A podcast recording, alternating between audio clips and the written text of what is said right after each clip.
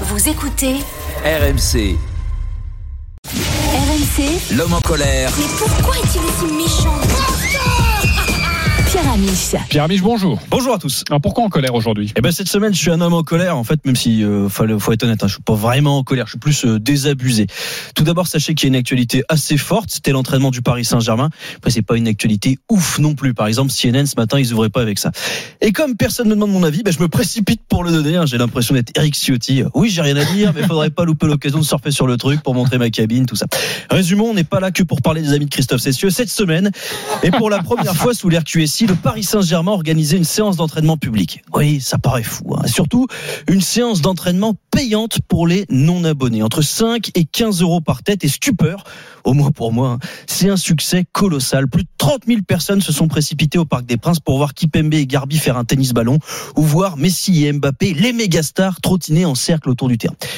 Et je suis sidéré déjà parce que je trouve que finalement c'est assez révélateur d'une manière de concevoir le sport et plus encore le football. C'est un mélange entre argent, paillettes et événementialisation d'un truc qui dans un monde normal devrait être normal. hein. Imaginez, ça fait 11 ans que les séances d'entraînement du PSG sont pas ouvertes à tout le monde.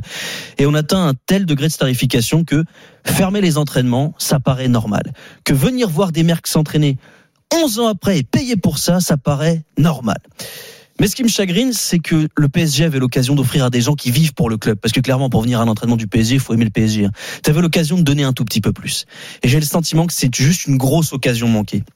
On aurait pu offrir sans calcul et surtout sans argent un peu plus de Messi, de Mbappé, de Verratti à des gens qui payent déjà tout, qui payent les maillots, l'abonnement télé, les déplacements, les places, les goodies. Parce que oui, tout le monde n'a pas les moyens de vivre le rêve parisien à l'année et de s'abonner au parc.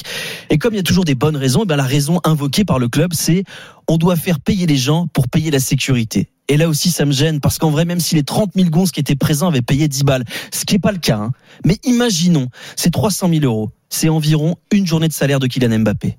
Ça paraît fou de dire ça, mais c'est une journée de salaire de Mbappé. Et tu vas pas me dire que pour l'événement, t'aurais pas pu faire signer un partenaire d'un jour qui aurait affiché son blast sur les chasubles.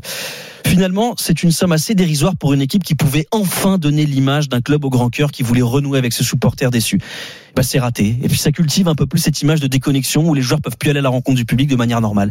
Et pour moi, cette opération communication, en fait, en creux, ça me rappelle trop que le camp des loges est devenu un bunker où les joueurs daignent parfois à la sortie d'un entraînement discret baisser la vitre de leur voiture pour signer des autographes à la volée aux rares courageux qu'on fait le pied de grue. Et j'accable pas le PSG. Hein. La plupart des clubs font ça, c'est devenu la norme.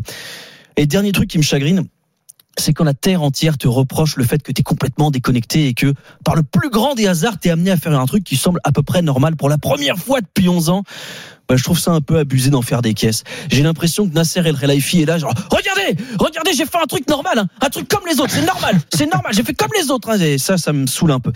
Finalement, je reconnais une chose, hein, c'est que si les gens sont heureux, bah, c'est bien là l'essentiel. Voir les joueurs parisiens à quelques jours du bar de Marseille et du Bayern, ça peut filer des frissons à quelques fanatiques, aux gamins qui se sont bousculés dans les travées du parc et qui pourront pas être au Vélodrome ou à Munich. Pour autant, et malgré l'effervescence de ce moment, un peu de générosité, ça mange pas de pain et j'ai toujours du mal à faire rimer passion et pognon. Reste une interrogation majeure qui, je le sais, torture Christophe depuis le début de la chronique et qui a très mal dormi à cause de ça. Mais qu'est-ce qu'en pense Eric Ciotti?